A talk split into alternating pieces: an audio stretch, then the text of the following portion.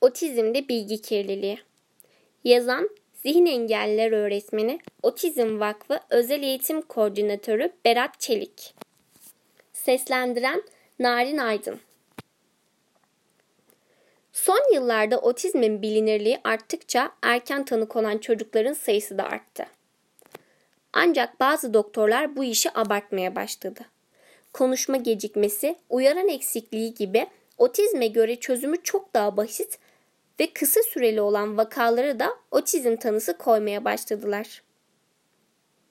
Bunu belki iyi niyetli, devletin verdiği eğitim imkanlarından raporla yararlansınlar diye yapıyorlar. Ancak yanlış yapıyorlar. Çünkü 2 yaşında konuşma gecikmesi olduğu halde hemen otizm tanısı konan, sonra bir yıl içerisinde toparlayan çocuğun ailesi biz otizmi yendik diye ortaya çıkmakta. Hele bir de bu arada diyet ve benzeri yaptıysa tamam artık. Biz diyetle otizmi yendik. Ayıkla pirincin taşını artık. Otizm bu kadar basit bir şey değildir. Bu durumlar kafa karışıklığını iyice arttırmaktadır. Otizm engel türlerinden biridir. Down sendromu, zihinsel gerilik, işitme engeli, görme engeli ve benzeri gibi. Yukarıdaki durumlar ailelerin otizmin hemen 3-5 aylık eğitimle, kreşle geçecekmiş gibi düşünmesine yol açmaktadır. Oysa ki otizm yaşam boyu devam eden nöropsikolojik bir rahatsızlıktır.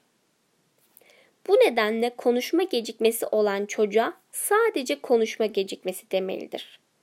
Ya da tanıdan emin değillerse hemen otizm etiketini yapıştırmamalıdırlar. Otizm tanısını sadece gerçekten otizmli çocuklar almalı. Sonra bunu fırsat bilen dolandırıcılar hemen biz X öğrencimizin raporunu bir yılda kaldırdık. Bize gelin otizmi yenin ve benzeri şekillerde pazarlama stratejilerine başvurmaktalar. İnternet büyük bir bilgi yığını. Herkes her şeyi yazıyor. Ancak genelde ailelerin kafasını daha da karıştırmaktan öteye geçmiyor. Yeni yapılan bir daireye girdiğinizi düşünün. Dairenin elektrik kabloları daha bağlanmamış. Hepsi önünüzde duruyor. Ancak siz elektrikçi değilsiniz. Bu kabloları bağlayabilir misiniz? Mümkün değil. Oysa ki bütün kablolar, malzemeler önünüzde. İşte internet buna benziyor. Belki her konuda bilgi var.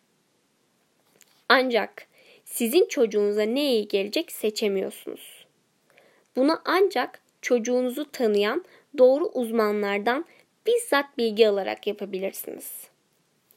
Benim web sitem istisna birkaç siteden biri. Ancak ben de zaten genel bilgiler paylaşıyorum. Detaylı öneri isteyeni zaten vakfa davet ediyorum. Diğer taraftan internette sürekli sözde uzman türüyor. Bunların bir kısmı ailelerden, bir kısmı ise eğitimcilerden. Bir annenin çocuğuna 5 ay önce tanı konmuş anne 5 ayda otizmi yalayıp yutmuş herkese kesin öneriler veriyor.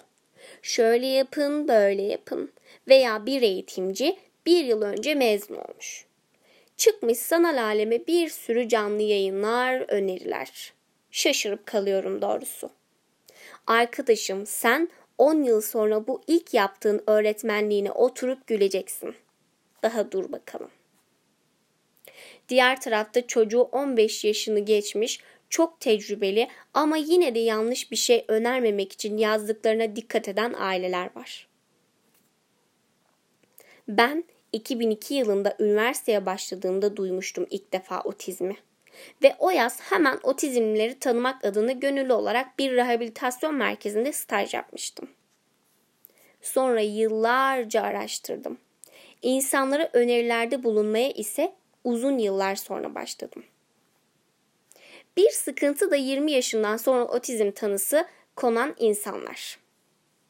Ben böyle insanları otizmli değil de olsa olsa Asperger sendromlu olabilirler diye düşünüyorum. Asperger sendromu ise artık otizm yelpazesinden çıkarıldı zaten. Yani otizm denince klasik otizm olmalı. İlerleyen yaşamında sosyal problemleri nedeniyle kendi kendine doktora gidip sonra zorlamayla bir tanı alan insanlar bizim ailelere yanlış örnek oluyor. Ailemizin orta ağır otizmli çocuğu var. Sonra bu örneğe bakarak ümidimizsiniz ve benzeri diyor. Çok saçma. O kişi çocukluğunda normal okula gitmiş, büyümüş, bir işe girmiş, çalışıyor. Bizim otizmli çocukla hiçbir alakası yok. Bizim otizmli çocuk daha 3 yaşında fark edilmiş, ekolali yapıyor, öfke krizleri var, eli ısırmaktan nasır olmuş ve benzeri. Otizm hafif, orta ve ağır otizm olarak 3 grupta düşünmek gerekiyor. Ve hafif otizmde olsa normal şartlarda 7 yaşından önce mutlaka tanı almıştır, fark edilmiştir. Otizm yaşamın ilk 3 yılında ortaya çıkmasına karşın Asperger sendromlu çocuklar bebeklik yıllarını diğer bebeklerle aynı sağlıkta geçirir. Otizmde konuşma geriliği varken Asperger sendromunda konuşmaya başlama ve konuşma normaldir. Bilişsel ve dil gelişimi olarak otizmden ayrılır. Otizmli çocuğa göre Asperger sendromlular nispeten daha konuşkan, hatta ilgi duyduğu alanlarda aşırı konuşkandır. Toplumla uyumlu olmadıklarını bilirler. Otizmli çocuk bunun farkında değildir. Bu nedenle Asperger sendromlu biri de çıkıp ben otizmliyim demesin. Aspergerliyim desin. Aileler çok büyük beklentilere giriyor. Ancak sonrası hayal kırıklığı. Bu iş lüks bir yarış arabası ile günlük kullanım için üretilmiş bir aracı yarıştırmaya benziyor. Bu yarışta, bu beklentide adil değil.